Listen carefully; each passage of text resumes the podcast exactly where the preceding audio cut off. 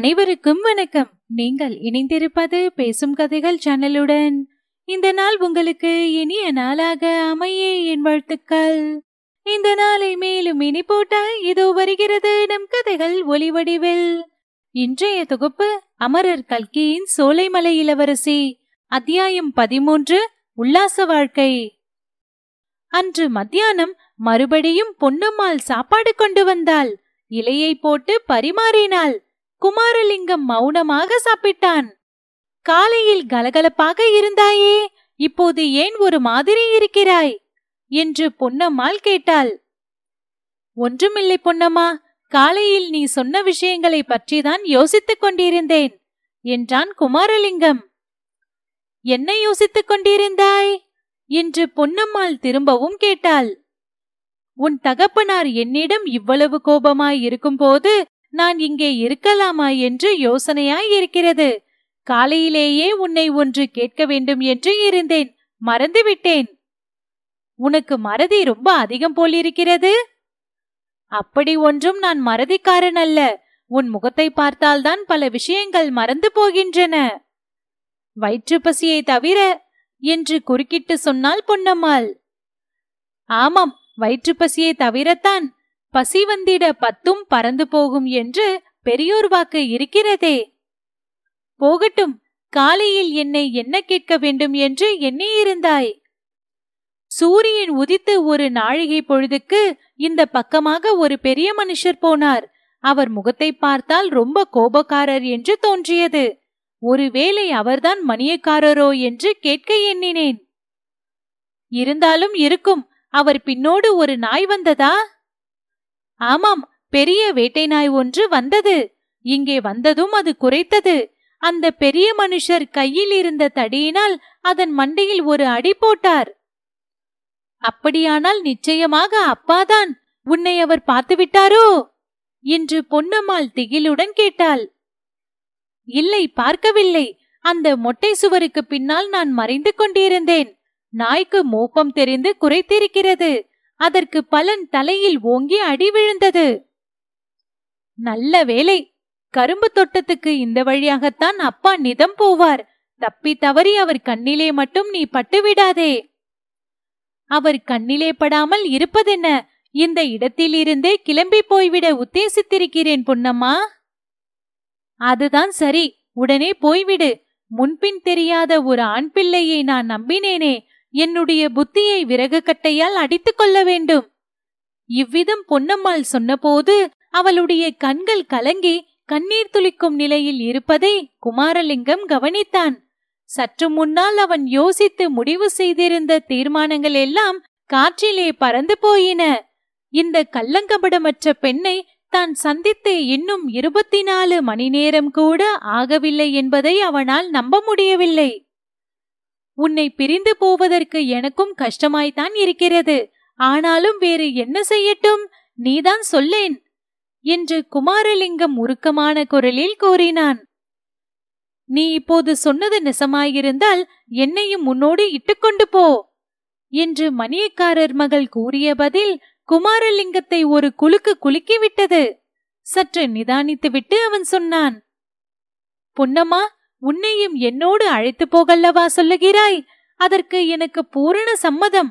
உன்னை பார்த்த பிறகு கல்யாணம் செய்து கொள்ளவில்லை என்ற தீர்மானத்தை கூட கைவிட்டு விட்டேன். ஆனால் சமய சந்தர்ப்பம் தற்போது சரியா இல்லையே நானோ போலீஸ் புலிகளிடம் அகப்படக்கூடாதென்று தப்பி ஓடி வந்தவன். என்னை நான் காப்பாற்றிக் கொள்வதே பெருங்கஷ்டம். உன்னையும் கூட அழைத்துக்கொண்டு எங்கே போக என்னத்தை செய்ய? என்னை உன்னோடு அழைத்து கொண்டு போவது கல்லை கட்டிக்கொண்டு கேணியிலே விழுகிற மாதிரிதான். அதை எனக்கு தெரியாமல் இல்லை. அதனாலேதான் உன்னை இங்கேயே இருக்க சொல்கிறேன் என்றாள் பொன்னம்மா. அது எப்படி முடியும்? நீதானே சொன்னாய் உன் அப்பா என்னை பார்த்துவிட்டால் கடித்து விழுங்கி விடுவார் என்று. அது மெய்தான். ஆனால் இந்த பாழும் கோட்டையிலும் இதை சார்ந்த காடுகளிலும் நீ யார் கண்ணிலும் படாமல் எத்தனை நாள் வேண்டுமானாலும் இருக்கலாமே. சாப்பாடு கொண்டு வந்து கொடுப்பதற்கு நான் இருக்கிறேன். உனக்கு என்ன பயம்? எனக்கு ஒரு பயமும் இல்லை பொன்னம்மா. ஆனால் எத்தனை நாள் உனக்கு இம்மாதிரி சிரமம் கொடுத்து கொண்டிருப்பது? என்ன காரணத்தை சொல்லிக்கொண்டு தினம் தினம் நீ சாப்பாடு கொண்டு வருவாய்? வேண்டாம் பொன்னம்மா நான் எங்கேயாவது போய் தொலைகிறேன். உனக்கு கஷ்டம் கொடுக்க நான் விரும்பவில்லை. பொன்னம்மாள் பரிகாசத்துக்கு அறிகுறியாக கழுத்தை வளைத்து தலையை தோளில் இடித்துக் கொண்டு கூறினாள் பேச்சை பார் பேச்சை எனக்கு கஷ்டம் கொடுக்க விரும்பவில்லையாம். நான் தான் சொன்னேனே நீ இவ்விடத்தை விட்டு போனால்தான் எனக்கு மனக்கஷ்டம் உண்டாகும் என்று. நானோ பெண் ஜென்மம் படைத்தவள். உயிர் இருக்கும் வரையில் யாருக்காவது சோறு படைத்துதானே ஆக வேண்டும். உனக்கு சில நாள் சோறு கொண்டு வந்து கொடுப்பதில் எனக்கு கஷ்டம் ஒன்றும் இல்லை. தோட்டத்தில் கரும்பு வெட்டி வெள்ளம் காய்ச்சி முடிவதற்கு பதினைந்து நாள் ஆகும். அதுவரையில் நான் இந்த வழியாக நிதம் போக வேண்டியிருக்கும். அப்பாவுக்கு சாப்பாடு கொண்டு போவேன். அப்போது உனக்கும் கொண்டு வருகிறேன். குமாரலிங்கம் குறுக்கிட்டு பொன்னம்மா உன் தகப்பனாரை நினைத்தால் எனக்கு கொஞ்சம் பயமாகத்தான் இருக்கிறது. அவரை பார்க்கும் போதே முன்கோபக்காரர் என்று தோன்றுகிறது. என் பேரில் வேறு அவருக்கு விசேஷமான கோபம். அதற்கு காரணம் இல்லாமலும் போகவில்லை. தப்பித்தவறி என்றைக்காவது ஒரு நாள் நாம் இருவரும் பேசிக் கொண்டிருப்பதை அவர் பார்த்துவிட்டால் என்ன கதி? என்னை பற்றியே நான் சொல்லவில்லை. உனக்காகத்தான் நான் பயப்படுகிறேன் என்று சொன்னான். ஐயா எங்க அப்பா பொல்லாத மனிதர்தான். ஆனால் ஊருக்குத்தான் அவர் பொல்லாதவர். எனக்கு நல்லவர். சின்னாயி ஒரு நாள் என்னை பாடாய்ப்படுத்தியதை அவர் பார்த்து கொண்டிருந்து விட்டார். அதற்காக அவளை மொத்து மொத்து என்று மொத்திவிட்டார். அதாவது உங்க அப்பாவினால் உனக்கு ஒன்றும் அபாயமில்லை. வந்தால் எனக்குத்தான் வரும் என்று சொல்கிறாயா? அந்த கேலியை விரும்பாத பொன்னம்மாள் முகத்தை சினுக்கிக் கொண்டு சொன்னாள். அப்படி ஒன்றும் சொல்லவில்லை. எங்க அப்பாவுக்கு நான் செல்லப்பெண். சமயம் பார்த்து பேசி உன் விஷயத்தில் அவருடைய மனதை மாற்றிவிடலாம் என்று இருக்கிறேன். முதல் நாள் இரவு சோலைமலை மகாராஜாவும் இளவரசியும் பேசிக் கொண்டிருந்த காட்சியையும் தான் பால்கினியின் அருகில் மறைந்திருந்து ஒட்டுக்கேட்ட வார்த்தைகளையும் குமாரலிங்கம் நினைவு கூர்ந்தான். பொன்னம்மா நீ என்னதான் பிரயத்தனம் செய்தாலும் கூட உன் தகப்பனாரின் மனதை மாற்ற முடியும் என்று எனக்கு தோன்றவில்லை என்று சொன்னான். ஏன் நீ இவ்வளவு அவநம்பிக்கைப்படுகிறாய்? கொஞ்சம் பொறுத்திருந்து என்னுடைய சாமர்த்தியத்தை பாரேன் என்றாள் பொன்னம்மாள். நீ சாமர்த்தியக்காரிதான் அதை பற்றி சந்தேகமில்லை. ஆனால் என் விஷயத்தில் எதற்காக நீ இவ்வளவு சிரத்தை எடுத்துக் கொள்கிறாய்? இன்றைக்கோ நாளைக்கோ என்னை போலீசார் வேட்டையாடி பிடித்து விடலாம். அப்புறம் இந்த ஜென்மத்தில் நாம் ஒருவரையொருவர் பார்க்கவே முடியாது. என் உடம்பில் இருக்கும் உயிர் ஒரு மெல்லிய கயிற்றின் முனையிலே தொங்கிக் கொண்டிருக்கிறது. எந்த நிமிஷத்திலே இந்த கழுத்திலே சுருக்கு விழுமோ தெரியாது. இப்படிப்பட்ட நிலையில் உள்ள என்னை நீ நம்ப வேண்டாம் நம்பி ஏமாற்றமடைய வேண்டாம் என்று குமாரலிங்கம் இறங்கிய குரலில் கூறினான். பொன்னம்மாள் உணர்ச்சி மிகுதியினால் ஒன்றும் பேசாமல் சற்று நேரம் சும்மா இருந்தாள். பின்னர் கூறினாள் ஐயா விதி அப்படி இருக்குமானால் அதை யாராலும் மாற்ற முடியாது. ஆனால் சோலைமலை முருகன் அருளால் அப்படி ஒரு நாளும் நடக்காது என்று எனக்கு தைரியம் இருக்கிறது. என் தகப்பனாருடைய மனதை மாற்றுவதற்கு என்னுடைய சாமர்த்தியத்தை மட்டும் நான் நம்பியிருக்கவில்லை. சோலைமலை முருகனுடைய திருவருளையும் தான் நம்பிக்கொண்டிருக்கிறேன். நேற்றிரவு அப்பா இன்னொரு விஷயமும் சொன்னார். இந்த இங்கிலீஷ்கார பயணங்களையும் பூராவும் நம்பிவிடக்கூடாது குனிந்தால் முதுகில் உட்காருவார்கள் நிமிர்ந்தால் காலில் விழ சொல்வார்கள். இவர்களை இந்த பாடுபடுத்தி வைக்கிற காங்கிரஸ்காரங்களின் கையிலேயே மறுபடியும் கவர்மெண்டை கொடுத்தாலும் கொடுப்பார்கள். இன்றைக்கு தலைமறைவாய் ஒளிந்து திரிகிற குமாரலிங்கம் நாளைக்கு ஒருவேளை ஜில்லா கலெக்டராவோ மாகாண மந்திரியாகவோ வந்தாலும் வருவான். அப்படி வந்தால் சோலைமலை முருகன் தான் நம்மை காப்பாற்ற வேண்டும். காங்கிரஸ்காரனுங்க மறுபடியும் அதிகாரத்துக்கு வந்தால் என்னென்ன அக்கிரமம் செய்வான்களோ தெரியாது.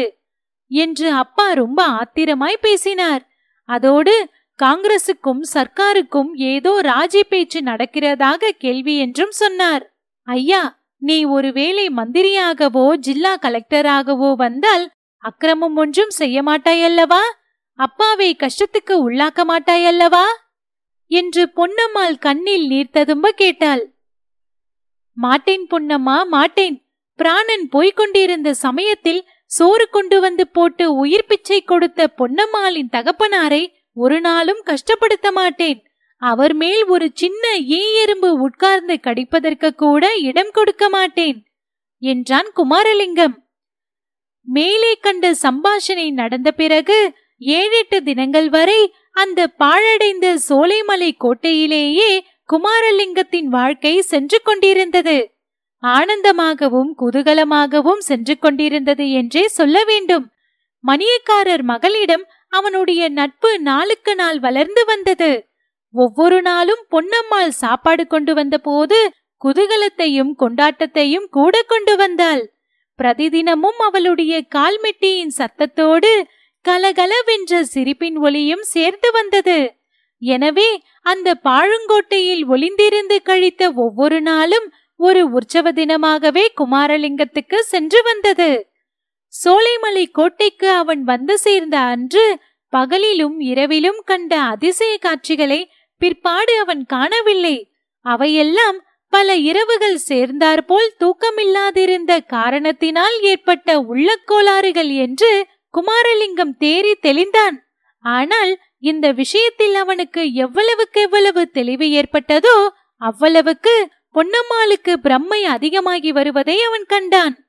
சோலைமலை இளவரசியை பற்றியும் மாரணேந்தல் மகாராஜாவை பற்றியும் குமாரலிங்கம் கனவிலே கண்ட காட்சிகளை திரும்ப திரும்ப அவனை சொல்ல வைத்து பொன்னம்மாள் அடங்காத ஆவலுடன் கேட்டுக்கொண்டிருந்தாள்.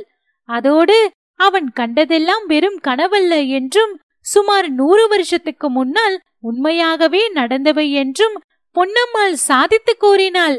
அவள் கொண்டிருந்த இந்த குருட்டு நம்பிக்கை கூட குமாரலிங்கத்தின் உல்லாசம் அதிகமாவதற்கு காரணமாயிருந்தது. சில சமயம் அவன் மாரணேந்தல் மகாராஜாதான் குமாரலிங்கமாக பிறந்திருக்கிறேன் சோலைமலை இளவரசிதான் பொன்னம்மாளாக பிறந்திருக்கிறாய் என்று தமாஷாக சொல்லுவான். வேறு சில சமயம் பொன்னம்மாளை பார்த்ததும் இளவரசி வருக என்று சொல்வான். மாணிக்கவல்லி அரண்மனையில் எல்லோரும் சௌக்கியமா என்று கேட்பான். குமாரலிங்கம் இப்படியெல்லாம் பரிகாசமாக பேசிய போதிலும் பொன்னம்மாளின் கபடமற்ற உள்ளத்தில் அவ்வளவும் ஆழ்ந்து பதிந்து கொண்டு வந்தன.